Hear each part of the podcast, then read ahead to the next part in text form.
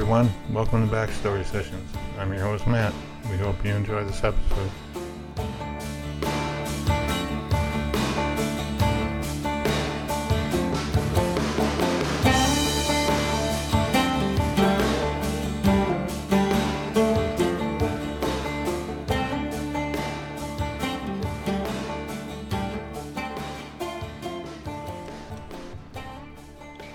Hey everybody, it's Kat, and to welcome you to this episode of Backstory Sessions.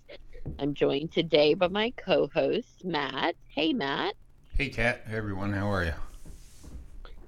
Season nine has been fine, but it is now at the end. Yeah, yeah. It's been a been quite a uh, long uh, season. It seems longer. Well, not longer than most, but uh, it seems like it's been a really long one. Don't you think? Uh, I mean, when I start looking back on the guests that we've had, it does seem like it's been a while since we talked with them, even though, you know, this is, I think, 12 episode season. So, you know, it does cover a fair amount of time. Um, we kicked off season one, uh, season nine, and it's kind of a full circle how we're ending it, don't you think? How so? Well, uh, if you remember when we kicked off the first episode of this season, I was talking about going to the concert and the phone situation, and then who ended up recording that special song that we got to use? Risha Allen. Remember? Yeah. I, yeah. and now who's our guest for this final episode? Uh, so was this the was that the first episode? I don't. I really don't remember. to be honest. Yes, it was. That's how we kicked it off. And, uh, Huh. you know, with, with your being selfish with your cell phone and and then me writing a beautiful song. Um, I was under much pressure, I might add, too, to get that song out and to someone to record it all by the next week, which I was able to do. well, you know that's the that's the high stakes world of podcasting. You know. I know it's pressure, constant pressure, Yeah, but well, you know it does pay to have talented friends and that's true. Risha Allen, like she just hit it out of the ballpark. It was a fantastic song, and I feel like the feedback has been Team Kat all the way. yeah, I guess. There, I'll give you that. All right, so um, it, let's talk a little bit about uh, Risha because besides the fact that she is a full circle moment for us, you know, I I knew her from teaching, so she's a teacher. Mhm. and um, she's also a singer songwriter and uh, the writing is very interesting because um, she pulls a lot from personal experiences and that also you know ties into unstoppable. So i was curious like you know how do you feel about uh, like do you ever think about when you're writing um, true experiences and you're including other people um, that were a part of that do you think about the impact it could have on them Yeah, I, I do. I mean, you know, you have to consider that, like how much is too much to share and that sort of thing. Um, so yeah, I do. I do think of that. What about you? um so i don't write a lot of um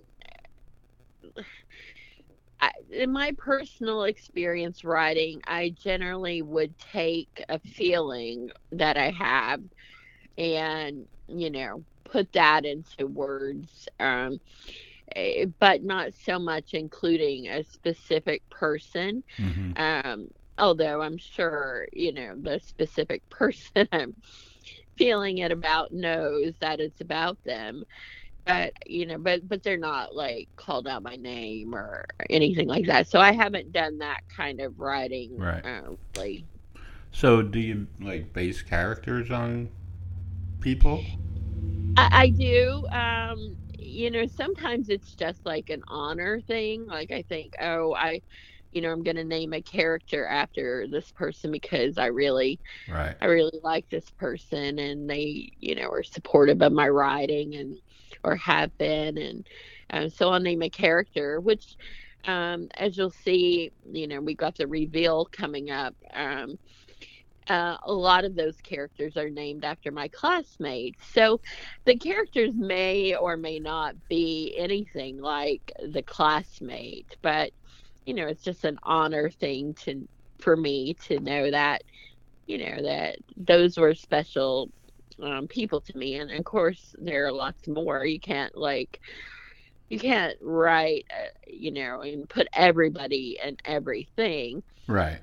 um, but I have, you know, I do try to pull out names. And then the other thing I, I might do is like, you know, take an element of someone and put it in one character and um, an element of someone else. And like in Gorilla Girl, for instance, you know, I see some characteristics of a lot of different people, including myself, um, in the characters. But they're you know they're not all like in one character so that you wouldn't look at it and be like oh that's matt you know Right. or yeah. whatever Yeah. Whereas I, on the other hand, I mean, I think I wrote us both into uh, Love and Jello.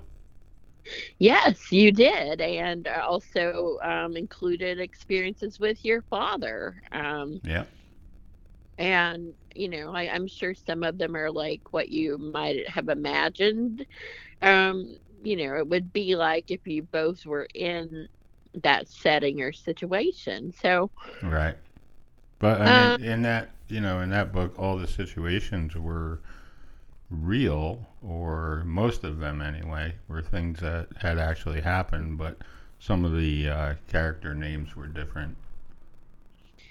Yeah, so I think that you know that is a good example too um, of an of another time that we were able to incorporate real life people into fictional work. Um, So you know, with songs, I th- I think it could be a little more challenging. Like you have Taylor Swift who Writes know, about right. ex-boyfriends. so you know I, I guess like i don't know is it like you know if you're out in public people can film you or you know do whatever um like you don't have a guarantee of privacy i guess so uh but if you're in a relationship with someone you're probably like wise not to be dating writers i'm guessing you know if you're a jerk because um you know that's what writers do is like Yeah. write feelings and things happening to them and you could end up in the next book. exa- i mean yeah the next book dead um you yeah, know, yeah, you never know. uh, No, like i you know i do kill off a, a high percentage of characters and um that's true, you do. yeah so uh you know Oh, oh, being Anyway, speaking, I'm sorry, I don't mean to change subjects, but I wanted to talk about this. Um, the reveal is coming up when? Next week? Yes, Saturday, July 29th, and uh, then on Sunday, August the 6th. So it's like back to back weekend. Yeah, so uh, how you feeling about it? You excited and all that? I know we talked about it in the last episode, uh, talked a lot about it, but like as it gets closer, how you feeling about it? Really excited. Um, you know, the the um I, I just know the experience is going to be amazing and for everyone that's there and we have you know ticket sales have gone well and there's a lot of um, enthusiasm with the cast so oh and also my little uh, the wrigley a lot of businesses have shown uh, a lot of support for us with sponsorships and different things but awesome. um, the Wrigley is doing a really cool thing for us. Um, they're having a pre-show cocktail, uh, almost an hour. It's it's five to five forty-five. So if Mhm. you're attending, you know, come to the Wrigley first, and they have two drinks uh, named in honor of the play. So you can get the high school reunion, hmm or you can get the Trojan Secret. and you know, the Trojan Secret is because the high school uh, reunion, their mascot is a Trojan. Right, so, right. uh, and of course, secret is because everything there is, you know, being, So- all the secrets being revealed. So I think that's really cool that um, they, you know, uh, partnered with us and agreed to to do that. I think that's very cool, a very cool part of the experience that people are going to have. hmm And you picked up two more, uh, two more uh, performances. Is that true? No. Yes, so we'll be in London. Uh, two shows in London coming up too. So, um, you know, we have a Facebook page, and um, we'll be posting dates on there. And we have a Barbourville show and a Harlan show. So, yeah, just uh, you know, follow along on the Tri County Mystery Meets Facebook page, and you'll be able to see where we'll be next. But you know, we're gonna have like so many pictures posted after Saturday's opening. It's um, you know, it's it's historical in that it's our very first ever performance of the reveal and Mhm. also for Tri County Mystery Meets and the new business. So, um, happening at the Pennington in Corbin, Kentucky. And Tuesday is the final day to buy tickets um, for dinner, at least. All So right. Well, get your tickets now. that's right. All right, so uh, we're gonna talk to Risha here uh, in a minute and uh, see what she's been up to. Um, she's had a pretty interesting path, and uh, you know she's. Uh, I think she's gonna be doing something soon. Well, and I'm really curious about, you know, she is viral TikTok um, teacher. hmm So, um, you know, I'm curious about the role in social media uh, and how that has boosted her career, if at all, and um, you know, what inspired her to use the tool of social media because you know both of us know that it's very important. Yeah, I mean, it, you know, it's almost a given that promotion has to take part in social media yeah. in- So- in- to some degree. Yeah, so uh, you know, the the good side of that is you pick up people that um, you know, wouldn't have known about you otherwise. And and the negative side is um, you, You, know, pick up people that. well, or you you know, you get criticism uh, sometimes yeah, and uh, yeah. it, it's it can be hard to take. Yeah, um, not or- everything. Well, you know, not everything is going to be, you know, a viral video or, you know, not everybody's going to agree with something that you post and stuff. It's all just part of the deal. I mean, as soon as you put something online, you leave yourself open to criticism, and you just yes, have to you just have to deal with that part of it. Yeah, because again, it's like that. You know, you don't have that sense of privacy. Like you, don't- you don't have a guarantee to privacy because you're going public. Um, you know, so you just have to take it and get a thicker skin. I think. Yep. Um, you know, or delete. Uh, that's a good thing. the of delete being button. the admin, you know, if Yeah. it's like, uh, which we're, I think we're really good about not censoring. Like the only things we ever um, censor are like, you know, people posting that celebrities dead when they're not, you know, those kind of right. like yeah. uh, spam things that people put in groups. That's really the only thing we ever take down, I think. So, Yeah, there are a couple other posts that we had to, you know, do something. Yeah. but that was um, like self if, somebody's bullying someone or something like that. But you know, in general, like, you know, if you think we say, you know, too much or, you know, so or whatever, and you comment on that, we don't, we don't take that down. yeah, and uh, we don't necessarily care because I mean, like, We, we, we haven't worked to change it either because we like it. So, yeah. so, well. Yeah, exactly. That's about how far you'll get with us on that. yeah, I mean, it's almost kind of a joke because um, your mom, I remember your mom used to say, like, you can't start a. You can't start a sentence with so or well or and or any of Like pretty much everything I start sentences with. Yeah, yeah. I just I just remember her saying that, and we we laugh about it now. Yes, we do. And, you know, yes, yesterday was her third year of her passing. And so, uh, you know, it's nice to be able to to remember the funny things, um, you know, because she was a faithful listener to the podcast and Yeah, yeah, always very supportive of everything that I did and we were trying to do. And so it's a it's a good memory. I'm Yeah. glad that we're able to, you know, The laugh. funny, about- the funniest memory I have of her is the video that you have when you were asking her about my writing, and, Yes, it was like um, you know what's the the most surprising thing about you know Love and Jello? I think was sort of the question, yeah. and she was like that Matt could write. I guess I didn't impress her very much. yes, I'm like, oh, did you think he was a dumbass? and she's like, no, no, I just didn't know he could write. And then and, and then to top it all off, I'm like, um, do you think he's a better writer than I am? And, and she like doesn't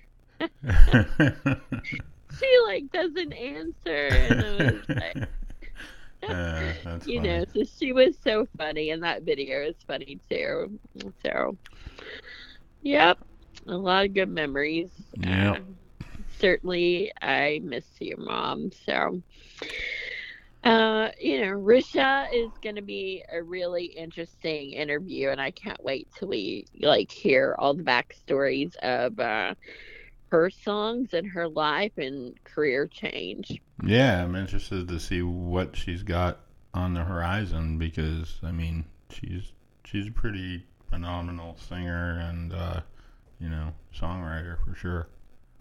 Yes. So, so my prediction is, you know, we are going to have one day, uh, we will have her back, and uh, we'll be talking about, you know, her Grammy nomination or something like that. yeah, that'd be great. I mean, we, Yeah. we might have to get in line for that one though, you know. Hey, Risha, remember your roots here. We started with that telephone song. That's so- right, way back when. That's right. We're hardcore now, I think. All right, well, let's talk to Risha and uh, see what's what's going on. All right. Sounds good. Risha Allen, we are so excited to have you as a guest today on Backstory Sessions. Welcome. Thanks. I'm excited to be here. Well, you finally got to meet the infamous Matt, who uh, wouldn't give up his cell phone for uh, air supply. Oh, that yeah. Yeah, so uh, I think that's a good lead into um, Absolutely. a little backstory that we have. And um, so everyone's already acquainted with you to some degree uh, because they heard that. So um, you know you um, i'm going to quote uh, i used to teach with with risha. So this is a little background information. I have only you know bits and pieces of backstories with her um, but the one thing i remember uh, was her talent in singing and music and songwriting. And she played many songs, but one has stuck with me like all of these years, and that was Oblivious. So I Oh, want to yeah. start. Yeah, I know. Can you believe? I mean, I still know all the words. It's like, Are you serious? Yes, and I'm going. I am going to read you some lyrics from that that stuck with me, and we're going to start your backstory kind of like that. So, yeah. uh, call me naive. I never seen it coming. Is that prophetic of what was to be uh, your life all these years later? Yeah. yeah, that's definitely prophetic. I mean, there was a reason I was writing material like that, you know, early early on in that relationship. So the, our first year of teaching together, Kat, was also my first year of marriage.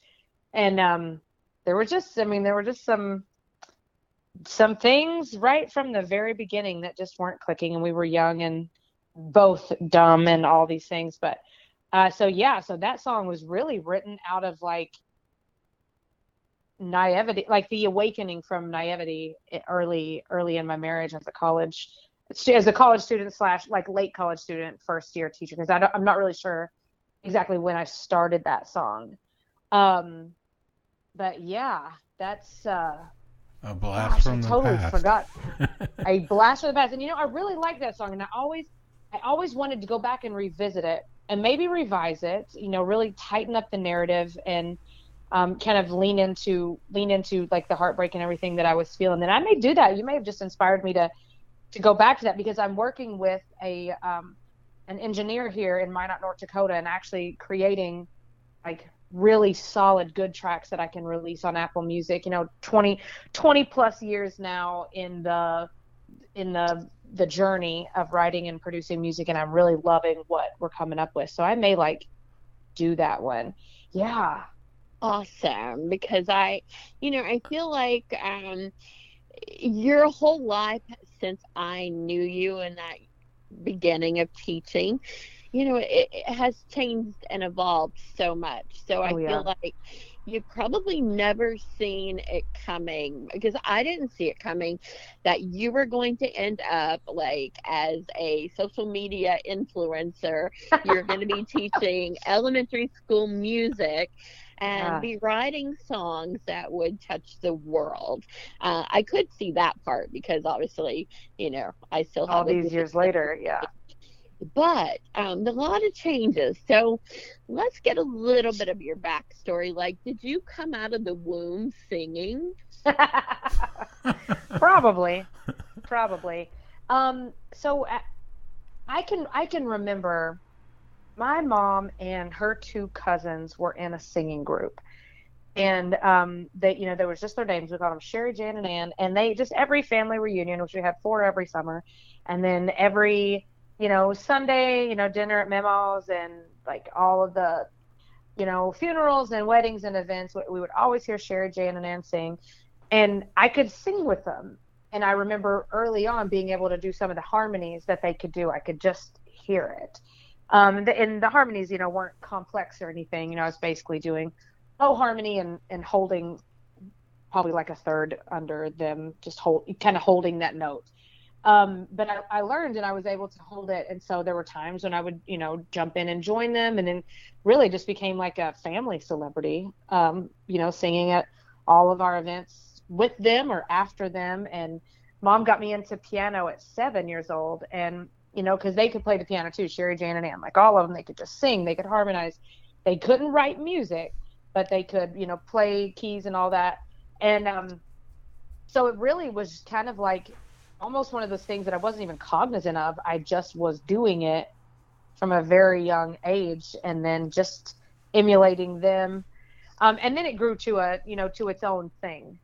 Um, you know, writing my own kind of music in addition to singing some church music and um, all of that. And in piano lessons, learning more than just how to read music, you know, learning chord theory and how to make music my own and stuff. So I really can't tell you a definitive time that I became a singer or a musician. It's just always been there. So, what about the songwriting? How young were you when you were writing your own? What did you write the tune and the lyrics, or That's a great question. Um, it's, um, gosh, that's fantastic question. My, my students, I just had an opportunity to interview a famous singer musician, and had and had my students help me, you know, formulate questions to ask, and that's one of the questions um, that they asked him too. And I, I would say I began writing music probably in the fourth grade. You know, right when your brain is right when you're starting to feel the drama of the relationships around you, life gets a little more complicated and you're looking for a way to process it all. Um, like I remember I wrote a song that I think at the very beginning I patterned a lot after what I heard on the radio, maybe like substituting a few words for my own, but like taking their melodies and stuff. Because I think there was a song about rock bottom of my heart on something, but I I remember the melody like because I love you from the rock bottom of my heart. That was like fourth grade. Um, and it could have been a radio song. But then I wrote another one, Baby Ooh Baby, and it was like the rave of the playground. you know, just stuff that probably was very uh, mimicky, cliche, but still like practicing the art. And then um, in high school, I really started to write stuff that was a lot better.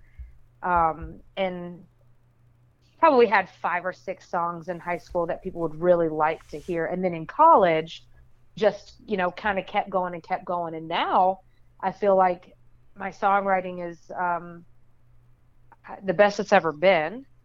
Um, and I'm less cliche, uh, you know, less heartbreak than I've than I've ever been. You know how it is. Heartbreak is excellent creative fodder. Yeah, great material for songwriters Um, Mhm. to be going through.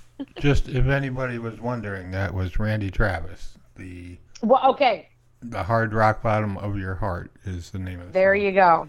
That Randy Travis was apex when I when I was young in the '80s, so Yeah, that would make a you lot go. of sense. Yep. Um, and I think the "Baby Ooh Baby" song, Justin Bieber. "Baby Ooh Baby," oh goodness, Justin Bieber wasn't even a flash in the eye.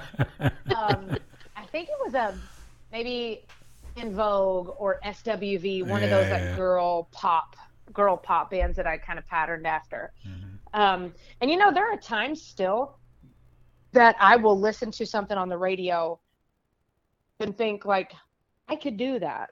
Like I, I can create something very similar to that. And not often does it end up being similar, but it is like I am inspired enough by it that I still I mean imitation imitation is flattery, you know, no matter how you cut it and how old you are and all that. Yeah. Yes, Ed Sheeran might disagree with you. Um, Too soon. but he did Just win, kidding. so he might Yeah. agree with you. yeah. Um, so from you know being like writing these, and I'm sure your peers loving them, and you know that kind of thing. Um, when it came time to make some kind of career choice, um, did you you knew you were going to college? Um, did did you think about right out of high school going to pursue music? Like, Yeah. this? Okay, so tell us about that. Yeah, actually, I um I called an audible in college and changed my major, which was a music education major at the beginning. So I was recruited by um you know a couple of schools for music, but Union was close to home, and I was offered a full ride at Union College in Barbourville, Kentucky. And um, I was my my scholarship was for vocal music, and so I was going to go through the program, get a music education degree, and that was going to be my thing. I think I even I think I really had my eyes on high school choir, which because my high school choir teacher was such a powerful musical influence in my life. Um, but then I did not love college music.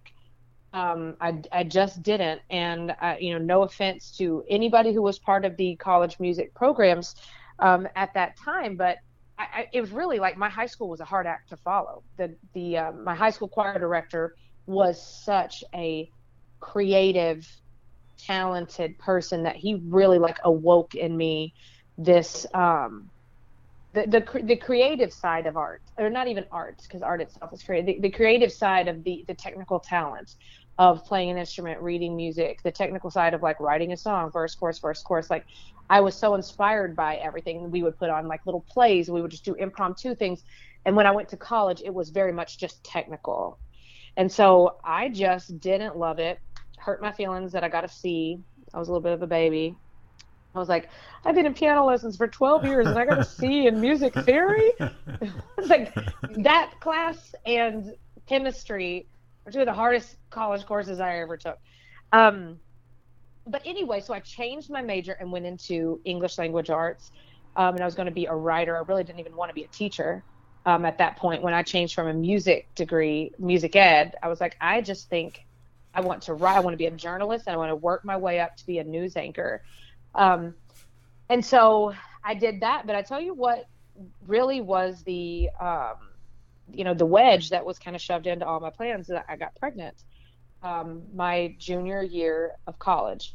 So like all those heartbreak songs to come, right? They were from from this relationship, and so I got married, and um, and and I had a baby, and at that point I was like, you know, I think I should probably go back to that education degree because I would be able to have my kids schedule someday and it's good benefits and all that stuff. And so I already had the English degree, not the music degree. So I had um, really kind of left that music degree alone. And I was still doing like recreational music. I was going to Nashville and recording um, with some friends and doing some songwriting stuff. But that kind of just, it just came to this point where I just made a completely different life decision and became, uh, I got my secondary ed degree because with the English degree that I was, you know, already on track for, I could teach high school English.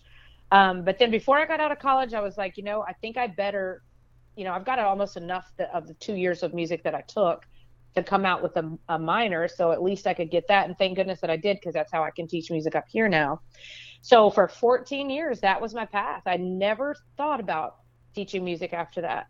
I, I, I didn't. And even when I moved to North Dakota for the first time, I didn't know that my music minor would translate um, because my master's degree, which I got from Eastern Kentucky University, is um, um, Masters of Education K 12. So in North Dakota, those certifications open me up to K 12 teaching for reading and writing, and having the minor opens me up to K 12 music teaching. So I was kind of just sitting on that pot of gold this whole time and had no idea um, until like until it mattered until I was up here in North Dakota and you know looking for a job and like oh maybe I could go back to my roots and try this so yeah, that's kind of how it went. So in a, uh, a way, uh, it seems like there was some luck involved and some good decisions made, even if they might not have been um, intentional with knowing this was going to have such a major impact on you. Mm-hmm. Uh, did you like teaching English? I did. Um, I liked teaching English. I was, um, I, I feel like I was good at it. I always felt I always felt like you know I was fulfilling a purpose. I had you know I think one of the things that has you know transcended both both career paths is I, I've always been able to build solid relationships with students, and so that'll that right there is the battle with anybody you know as a teacher. If you know if you can build a good relationship, you know you can teach. And so um, I had a good time teaching high school English, good relationships with kids, but high school English is th- this monolith. I mean, it's um, it's different from all other content areas, and it's so heavily tested. So you know, high school English in pretty much any high school is going to carry three of your four major academic um, points. Which so for um, grammar, so that was measured on the ACT. Then I don't really know exactly how they do it um, now, but so those those actual English skills the reading skills and the writing skills. And then you know the fourth was math. So here's your english department that's carrying three of your major academic indicators. And so that put undue pressure on english teachers. And then of course how do you teach writing without doing a, a heck of a lot of it? And so then in a maxed out classroom so as a high school english teacher you know there were there were years maybe i had 140 150 kids maybe. And so here i've got that huge number of kids and I'm trying to teach them how to write. And the only way to do that is to actually write and to, you know, read and, and revise and all that. And so that would just create a whole lot of extra work. And as a mom, that was just so hard. And then when I got divorced as a single mom, the year that I came to North Dakota, I, I was I took a job, a Title One job, knowing it would end at the end of the school year and there was no more funding for it, but it was a continuing contract and it would get my foot in the door to be able to go back and teach high school English. But after just like from November to May teaching elementary and not taking papers home every night, not, you know, revising thoughtfully 172 to 3 page essays or 100 and however many, I don't remember my class eh, total total student number, but the relief I felt not having that burden was I mean like I guess I just didn't realize all those years how cumbersome that field truly was as a mom. So that is one of the reasons actually that I was like, okay, I'm not going to go back to high school now. I'm going to call another audible. I went to one high school meeting and I was like, I just don't think I want to do this anymore.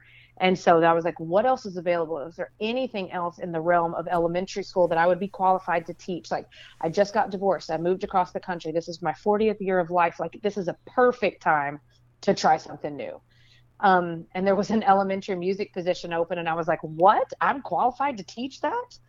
So the rest is the rest is history. It's it was like, I mean, call it luck. It's a heck of a coincidence. I don't know what to call it, but um, I am certainly glad that it was open and I got, you know, the job where I was. They let me fly there. They like, you know, some principals would never let you have your phone out and make TikToks or things like that. But that, you know, my schools where I taught, they were like, wow, you're really talented. Like, and I, you know, we can, we can trust your decision making in the classroom.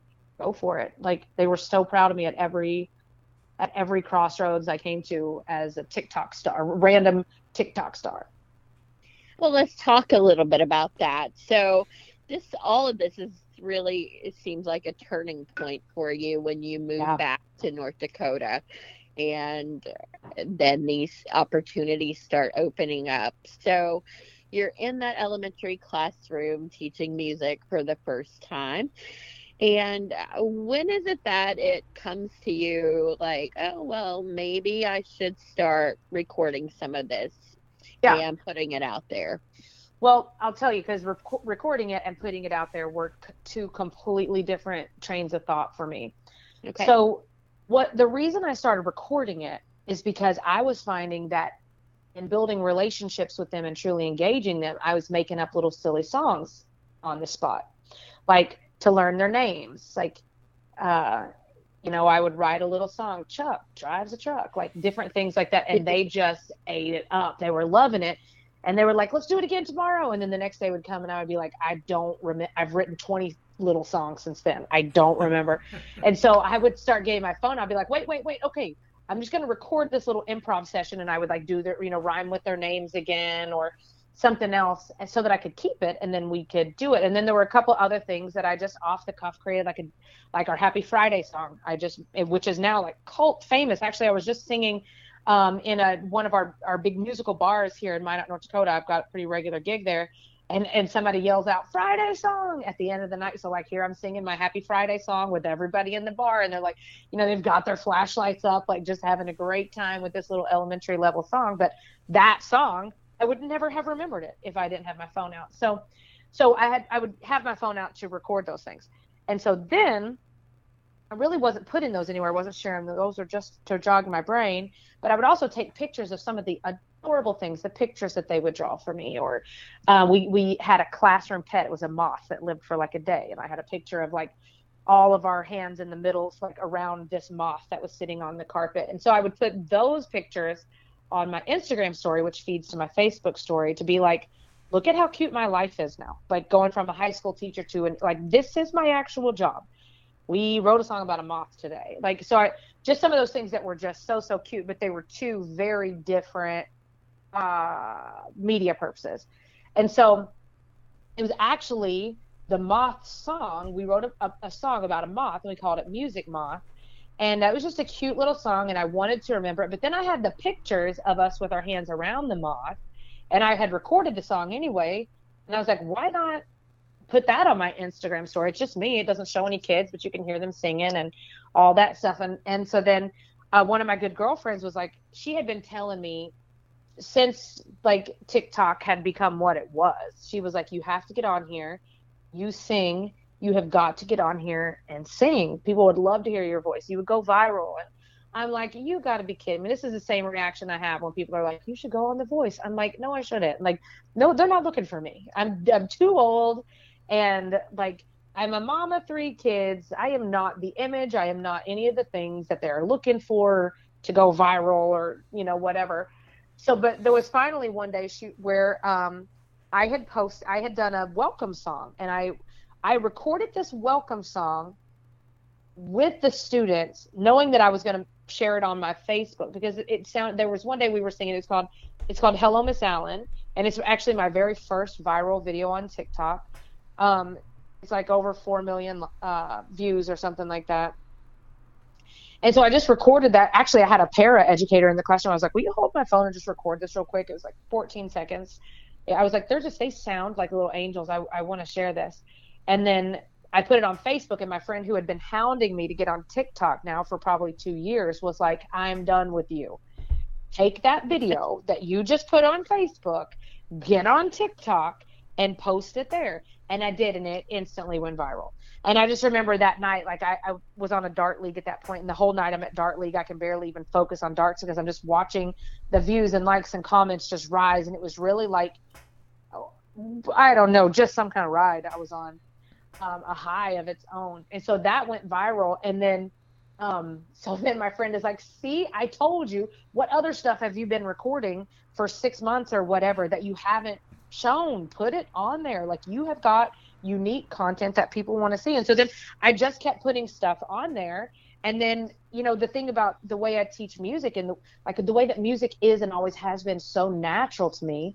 Um, and the way like you know i was an english teacher for so long and i've just got that creative aspect and i've got that way with words like it's not an intimidating thing for me to sit down and write a silly song about the way i need them to line up that day you know things like that so it just it's like the content really just created itself. Like I'm very fortunate. You know, some people go viral with a with a a one-time thing, uh, you know, a one-hit wonder, something that just really is not um, recreatable.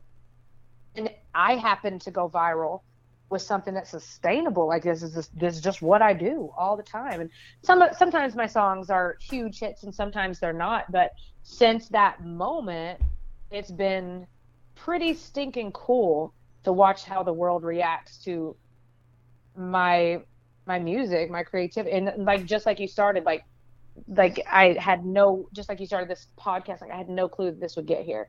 Like it is a you know I was oblivious to what could happen with my music over time. Like what could happen when all these skills came together with the with the right purpose i guess. Like if heartbreak was a terrible purpose fun and building relationships with kids much better purpose. So um, I think it's kind of a perfect storm of skill and creativity meets purpose. Well, then you had a teacher's Christmas wish. Mm. very heartfelt song there. Uh, tearjerker. I don't yeah. think to watch it without crying, especially um, if you've been a teacher. Yeah. And you definitely, I think, spoke very well of how teachers feel. Thank so, uh, what was that like? Um, writing the song, being, uh, I guess, let the listeners know, like, what is it like for teachers to be away over that Christmas break? You yeah. know, of course, we always are like, oh, you know, great, but there's yeah. more emotions. So, tell us about that. Yeah, you know, at, teaching high school for 14 years, you always know the kids that have and the kids that have not and you always know the kids that are not treated well at home and things like that. And you always feel really sad and you try to make connections for them with resources. But really when kids are older they they fend for themselves a lot you know? It, if worse comes to worse they can go to the backpack club they can get food. If worse comes to worse they can call 911 or they can run out or or they can cope in another way with just not having, you know. It's always worrisome and sad. But when I started teaching elementary school, I was blown away when the Christmas season rolled around because our, our behaviors started to go up. Um, and I was like, what's going on? And my principal was like, uh, we have a lot of kids that don't, they're really anxious because they don't want to go home for the break. And I'm like, what? And he's like, well, you know how it is, you know, all over Christmas, uh, you know, time TV and everything, all the commercials are gifts and stuff, and they don't get gifts. They, a lot of them do not get gifts. They don't even eat well. They, some of them won't eat a real meal from the time we close our doors until we open them again. And I mean, the, the emotion of that just devastated me because these little kids just cannot fend for themselves at all. And so the helplessness of some of these little ones, like I mean, I could cry right now, even just talking about it, because I see faces in my mind, the ones that worried me the most in that year. Like, oh my God, Like they're just they're just going home and home is a loose term for so many of them. And so um I I really had to cope with that. You know, just how do I keep teaching when I'm looking out and all I want to do is just hug them and tell them it'll be okay or buy and I asked my principal, "Can I buy them gifts?" And he said, "You know, that's a hard thing to do."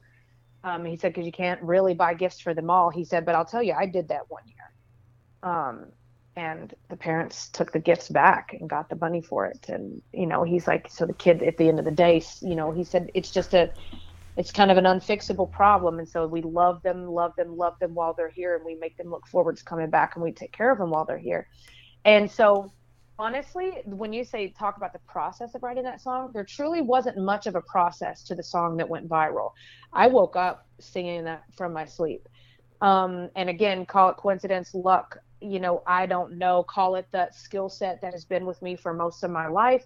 But I just rolled over and I grabbed my phone because that is the the whole thing with me. I record things on my phone so I don't forget them.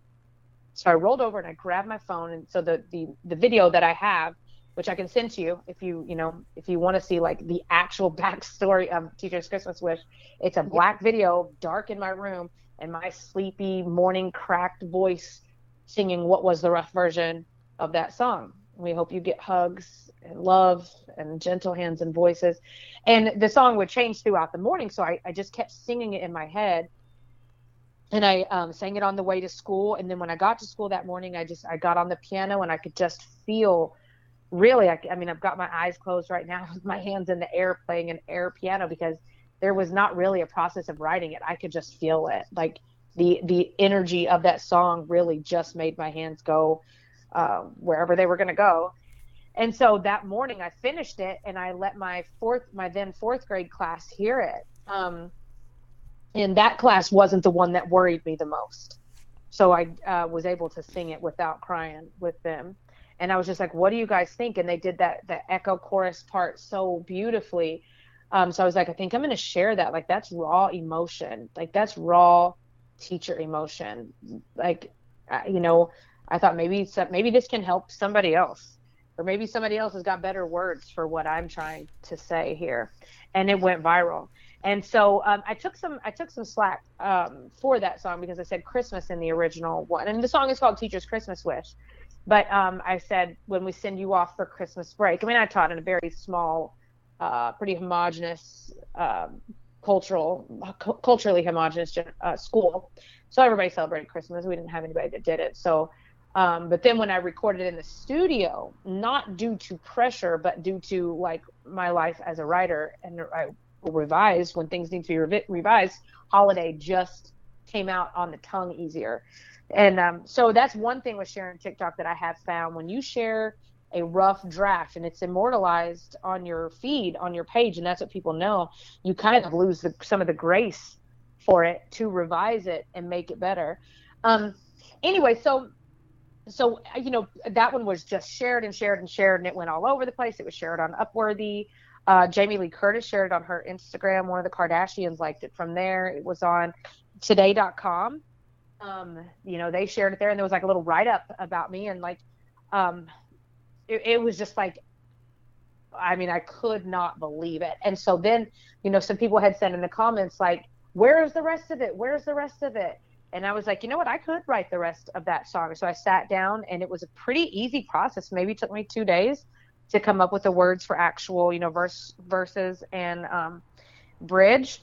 And um, so then that was December of 21.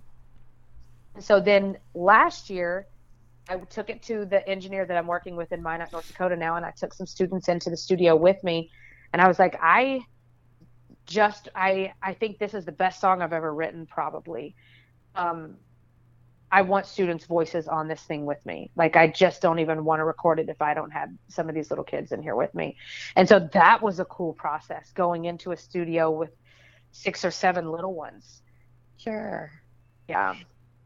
And uh, I know because uh, you know I, have seen like other people that have had their classes sing it and uh, all kinds of different uh-huh. languages and so really uh, how do you feel like I saw someone was signing the song yeah So how do you how do you feel like when you're seeing all of that?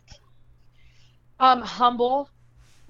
Out, like I kind of sometimes refuse to believe that my music has gone as far as it has because I'm like, I am not famous. I am not. I'm still just little old me. Like still kind of you know nervous when I walk into a room sometimes. Hopefully, you know, hope people are going to like my music or whatever. So it really it hasn't had any type of inflating effect in my head. It's really just been like what? Like that they're singing my song? Like it I still have that effect every time I see someone taking some of my you know, a lot of my music has gone viral and every time I see my music in another country, in a different language, or in schools, or every time I get feedback from people, I'm just like, it's it's almost like some sometimes I think the the emotion, like the emotion of pride that I feel, is matched by disbelief. Like that couldn't have been me. Like it's hard to accept because I, I you know, I worked for so hard trying to write music and for so such a long time in my life. Like I just wanted to be a songwriter. I just wanted to cut a song. I wanted like an artist to do my song. And now that dream is done.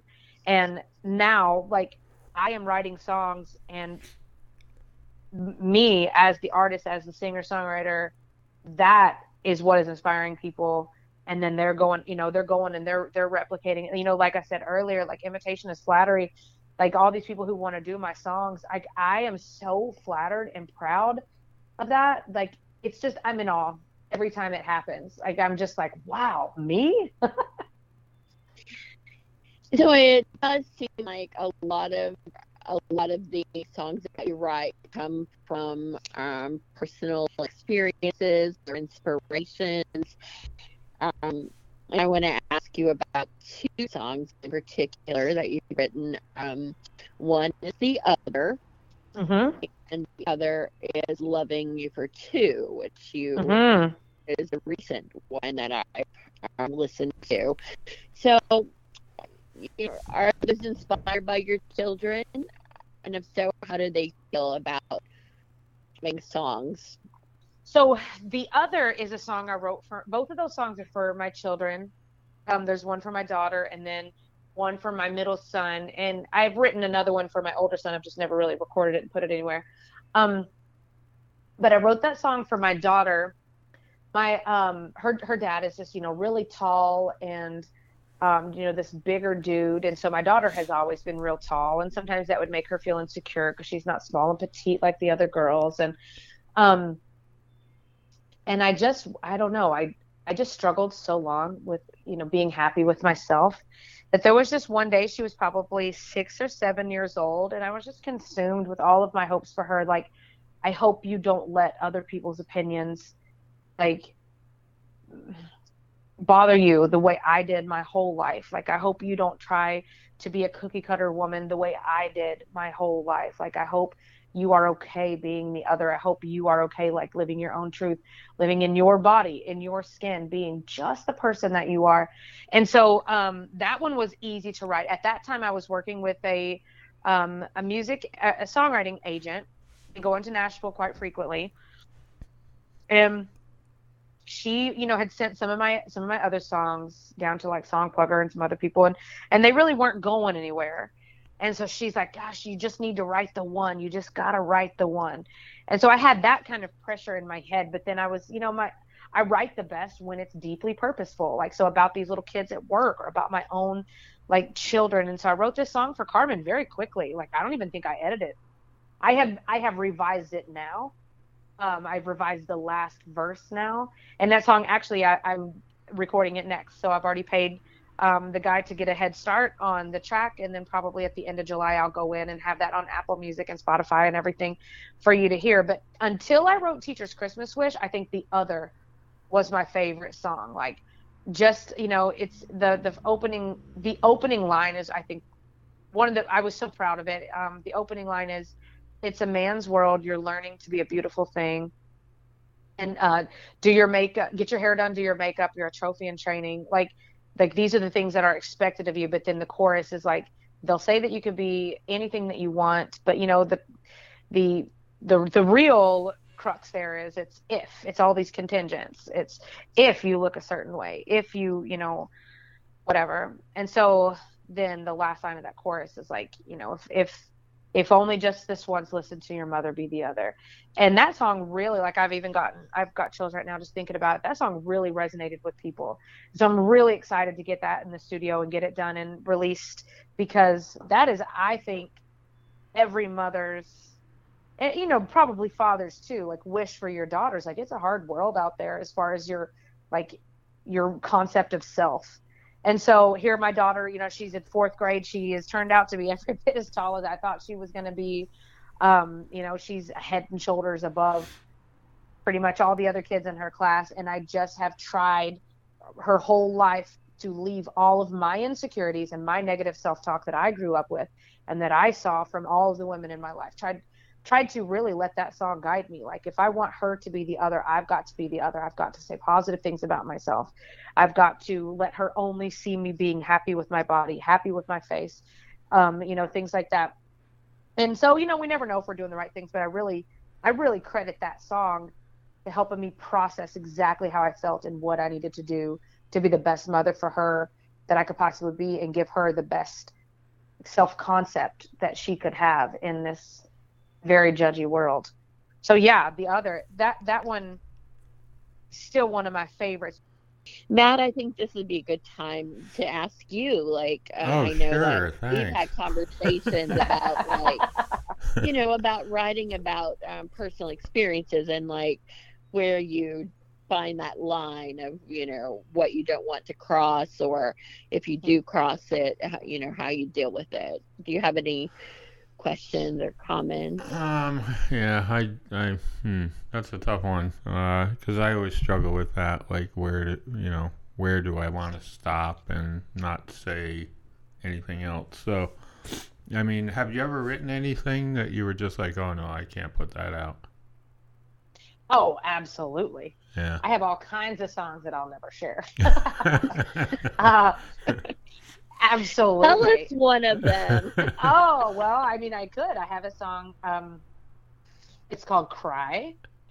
It is um it is a sad song I wrote in my first year of marriage, Mm. and like, it's I I still love that song, and really I would probably share it if I were more proud of the recording. But like for for a very long time, I didn't want to share that song. And then there were several several other ones similar to that over the years where I, you know, didn't want to share. And then and then there was once when I did, and people were like, "Are you okay? Is everything okay with you and Chris?" I'm like, "I'm not doing that again." Um, a little, maybe that was a little too raw. yeah, yeah. So yeah, there are all kinds of songs that I wouldn't want to share.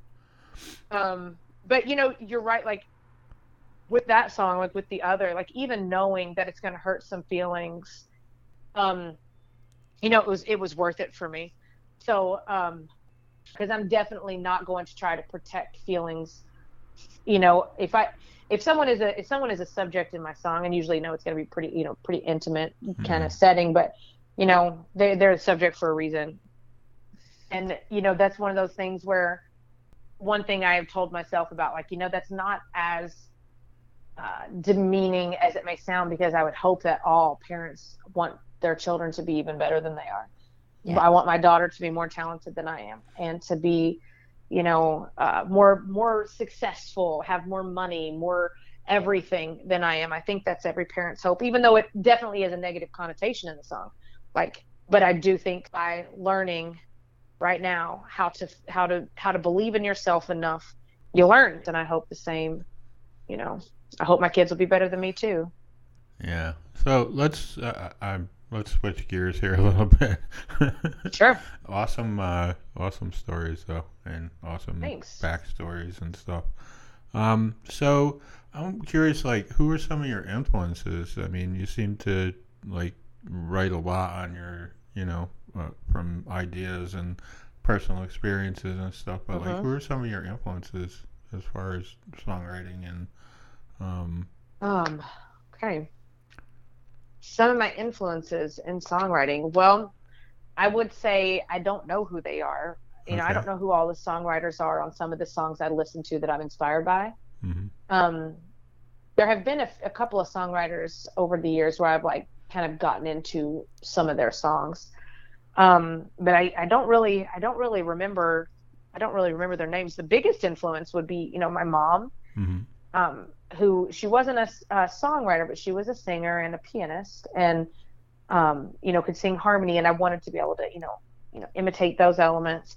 And then uh, my high school choir teacher was a major major influence, and he he actually made me believe that I could write my own music. hmm And so I, I would say, you know, from that technical side, or just the, the initial want to would be my mom, and then the how to would be from my from my high school choir teacher. And then there were, you know, there were influences along the way. There's a guy in Nashville named Doug Sizemore, um, who I, you know, wrote with over the years, and I was very, very inspired by him, and I learned so much um, from him Mhm. uh, just just about how songs come together and how how songwriting goes like you you you just sit around and talk for a little bit until an idea like organically kind of springs up and then you go with it and you shape it and try to you know figure out without being like didactic where where is this going? How can we kind of shape this idea? And so um songwriting with him really i think put me you know next level like truly understanding um Yeah. kind of what was going on um or what should be going on like in my process and stuff. And then so the like i told you a little while ago like the, i was working with um an agent at that time hmm well, her name is Bonnie, and um, she was so inspiring to me. She still lives in Kentucky. Um, we don't we don't work together, you know, on songs anymore. She's got some beautiful grandbabies, and that's her focus. And I moved to North Dakota, and taking care of my kids, and that's my focus. Mhm. And she, even though we're not really working together on any of the music that I'm doing right now, she has been so proud of me. And like I said a minute ago, you know, inspiring me to write the other. And then my song "My Boys" that is um, also on my Apple and Spotify. Like she was also just like you know encouraging me to write and you know go for that one song like you you you've got it in you i know you can do it and so um, and she would always listen to my music and give me such wonderful critical feedback and believed in everything enough to like send it off to everybody she knows so um she would be a she she would hands down be in one of those top musical influences as well So, um, when did you start playing guitar? I mean, I know you said something about keyboard, but um, then you Yeah. mentioned playing guitar. How long you been doing that? well you know i i have wanted to play guitar for a long time hmm and never really got around to it. But when I got this music job, um, so 2021, I got there and there was a guitar in the classroom, and I thought there is just no time like the present. I have a guitar at home. I know how to play like a couple of chords, and I thought if I could just, you know, practice a little bit on the chords I know, I can play in the key of D and I can sing in D. So that's all. So any any video you see of me playing a guitar, I'm in the key of D because that's all I can do. and I can't even play the the six minor in, in D. I can't play a B minor. I don't even know how. so like if you'll watch real close, if it, if it's going you know to that to that minor mood for a second, like I just pull my hands up off the strings and just sing and then like just hammer back on it when it goes back to one of the main chords. Uh, so that's kind of fun. But so I've gotten quite good in the key of D, except for that except for that B minor. But then you know what, like what you're working with is sometimes inspiring on its own. yeah. So like for some reason, as I was playing around in the key of D, a very easy chord transition to me was E minor. So I hit that one day and I was like, "Ooh, that's nice. That two minor. You can do a lot with a two minor in a song." And so a lot of my songs now are a two minor. Like for instance, uh, "Loving You for Two that I wrote for my son. When I was up there in my office playing the keyboard or playing the guitar, I used a capo, and you know I didn't even know yeah. what key that I was putting it in, but still the numbers are the same. So like the chorus of "Loving You for Two goes to a two minor. Uh, once again, that's because that's all I know how to do. But it's been been pretty neat. So I would say I'm not excellent at guitar, but one thing I've been really proud of with playing the guitar so much is showing my students like you don't have to be great. Yeah. Yeah. I've been You know? playing for 40 years and I suck, so. Oh, okay, okay. I thought I heard some, you know, in, in your chuckle. I thought that was a very knowing chuckle. I, I, you know, I have a love hate uh, affair with the guitar. Um, Nice. All right, you're a pro. I pick it up and play for a while, and then I put it down and don't play it for six months, and then I forget what I know and have to start over again. And, you know that Yeah. that sort of thing. So, um, Ah, well, that's really neat. yeah, yeah. I mean, I would have been, I could have been the next Eddie Van Halen, but you know, just I Well, tried. it's never too late. yeah, yeah. It's never too late. Take that from me. Forty years old, I my music career went off a completely different different direction. Yeah, So yeah. it's never too late. Oh, 61. Uh, hmm. Well, I mean, It's not too late. then again, look at like Mick Jagger. You know, he's still out there, and Keith Richards. He's uh, you know from the Rolling Stones. He's been people say he's been That's true. dead for like seven years. So, but he's still out there. So, all right, Kat. What else you got? All right, so I have just a couple more things because we could go on and on, but Uh huh. let's talk about this uh, North Dakota United cover. You are Yes. On the cover of the Rolling Stones, but it's uh, you know very. I, that was a cute, I thought, song to put with it, but Thank you know that's a big deal. So let's, you know, how did that come to be? Um, all right, so you know my songs have just continued to go viral and see great success. And after the last song that went viral, um, my Good Morning song, I don't know if you've heard that. Yes, Um, so for anybody listening, it's pinned on my TikTok right now. Um, I'm in control. I like myself, and so does everyone else. look at you, Kat. You're just making me feel know, so I good about myself. um, yeah, that's it. So I, I think after that, like there, there was just a lot of positive attention, like, you know, a little early in this year. And so after everything had just continued to go viral, it just got the attention of a writer at North Dakota United. And I think it was that Good Morning song because I don't even think he knew about the Teacher's Christmas Wish song when they decided to do a feature on me. Um, and they were just interested in my story. Like, where the heck did you come from? Like, you're not a music like major. You're not from North Dakota. You're you're not like an like an elementary teacher truly by trade. Like this is all like brand new. Like where did you come from? So I think they, you know, really just wanted to know who I was. But then, you know, the more that we got through that interview process, he was like, "Dang, I'm really excited to like share about you this teacher's Christmas wish song, like your days of the week songs and all of that." So he came at the end of the year, and I think the news helped too. Like I was on the news several times in North Dakota um because I got Hertz um Hertz Rent a Car selected me for their teacher of the year last year. Wow, and um awesome. oh it was pretty oh it was amazing. On teacher appreciation week last year they surprised me with like this big SUV wrapped in my students artwork that was like music artwork. We love Miss Allen. Like we love music. It was super cool. So that that was on the news, and then there were like the teacher's Christmas wish thing was on the news, um, a couple of different times, but um, like really it wasn't just about teacher's Christmas wish. It was just more about me in the news, and so I think they just were like, you know, we're really curious about who you are and where you've come from, and so they came and did the feature, and I was just completely flattered. My principals were flattered. My students were ecstatic. Um, and so he he came and he interviewed and he said like we'd like to actually put you on the cover and I was like you've got to be kidding me like I'm gonna be on the cover like so of course and then you know what speaking of cover of the Rolling Stones like I my my principal at the, at the school I, so I teach at two schools.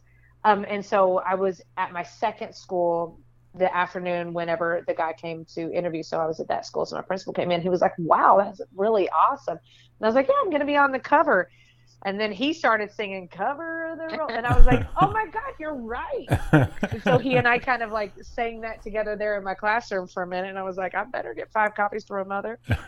Um, Shout out to him because that was Yeah. clever, right? Mr. John Alstead, yeah, he's a great guy. So, uh, and, you know, just going back to like real quick, just to, to love on my principals, man, everybody who's been in charge at these, you know, schools where I teach, like, kudos to them for letting me fly, you know, trusting me and letting me fly because I'm like all of these good things that are happening for me and for my students and my, you know, all the accolades are, are just, you know, positive for every stakeholder, but it could have been shut down pretty quick. So I'm thankful for that. But um, yeah, and then there's there, you know, the North Dakota United thing is just like super duper cool. So um, I'm very flattered, and just to think like, that goes out to all the people who are in the uh, North Dakota United Union in North Dakota, not just teachers, but it's paras, it's some city workers, I think, and um, I'm just flattered, honored as you should be. And I have to say, there's one song we did not talk about, uh, and I don't know if it's gone viral, but it's also a favorite.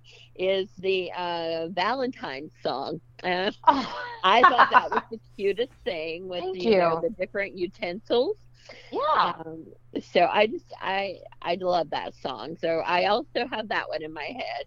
That one I'll I'll tell you just real quick because um I had written a song about rare fruit. I had a student who was like, write a song about rare fruit, and he's this quirky kid, and he like gave me all these random fruits to put in a song, and um, it, it went super viral. The rare fruit song did, and when it went viral, a Disney star, um, I forget his name, but he is uh, the chef on. He was the chef on Hey Jessie. He was Bertram on the show Hey Jessie. He commented on that and he was like, I challenge you to write a song about kitchen utensils. I love kitchen utensils. and it was around Valentine's Day. And I was like, okay. So I like talked to my students. I was like, you'll never guess who commented on my TikTok. Bertram from Hey Jessie. And those students just went nuts. And so I was like, what kind of utensils can you think of? So it's a really cool, relevant.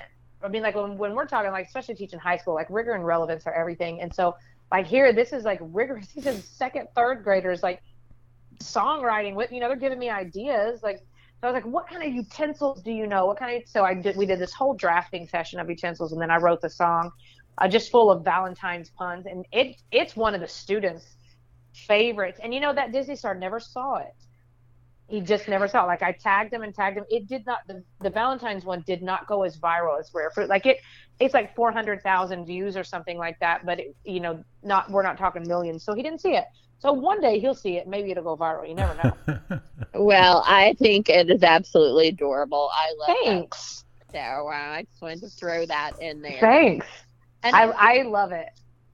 Well, I, it was sent fun. It, I sent it to Matt um, when it first when you first put yeah, it out. Yeah, yeah. This is adorable. This is like so um, cute. I'm but, so um, flattered. Well, to go full circle, I think back to how we started. I'll ask you this. In uh, 10 years, say if we interviewed you again, um, you know, call me naive, I never seen it coming. What would be it uh, 10 years from now? 10 years from now, I mean, like true fame.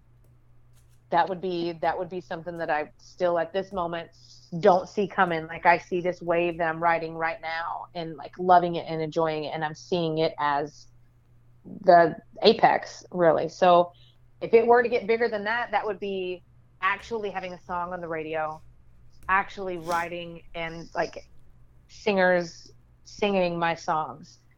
That would be an element of fame like that I just couldn't imagine. That I would love to see come to fruition and I'm I'm believing for it. Yes, I believe for it too. Matt, thank you. Um, join in with us here. No, I agree. I mean, I think you're. I think you're definitely going to get there, for sure. Thank you, thank you. I, we'll just put all these thoughts out into the universe, and um, hopefully, you guys can say "I told you so" when we do this again in ten years. well, I hope it isn't ten years. I hope you come back again soon, and uh, we can talk about other things that you've been up to. Thank you, thank you. I appreciate that so much. Well, thank you for being our guest, Risha. And yeah, been a pleasure getting to hear some of the backstories, and we've only touched the surface. Yeah, we have, and I'm I'm just flattered that you that you wanted to talk with me and hear the backstory to some of these songs. I'm so thrilled that you had me on your show. Thank you so much. Uh, you know, Kat has been talking about you forever. Uh, I think since I met her, and uh, you know, now I I've flattered. gotten to uh, talk to you, and I feel uh, you know I feel like uh, I made a friend. So I will. You have. You have. I mean, like, we will connect after this. I will get to know you more too, and I'm just. I'm flattered, absolutely flattered. Like it's still the same feeling every time. Like me, Jackson talking about me. Oh. Yeah. But you have to know now, Risha. You should tell him like you know, you should loan your cell phone if someone wants to film Arrow. You know, Supply. you should. And I listened to that episode, and I was I was Team Kat. I gotta say, man. I'm like, you gotta, you at that point, like you got to. Yeah, I, I don't know. I mean, you know. Oh, I It made wanna- for a cute song, that's for sure. yeah, yeah, mm. for sure. You did a great job. How funny! Yeah. How funny. Well, well, thank you so much, and I was glad to do that for you. That was a lot of fun. It came at that very busy juncture in my year, so I was like, I hope this is okay. And then you guys seemed to like it, so I was like, yes. Yeah, yeah, it was awesome. it was super fun. All right. All right, well, Risha. thank. Yeah, thank you for All coming by. We really appreciate it, and uh, we hope to talk to you again very soon. All right, thanks so much. And looking forward to hearing it on the on the radio. As always, if you have any questions, concerns, or comments, you can send those to Kat at iWritePlays at Outlook.com, or you can write to me at backstorysessions at gmail.com or matt at level11ventures.com. Thanks for listening, and we'll talk to you soon. Take care.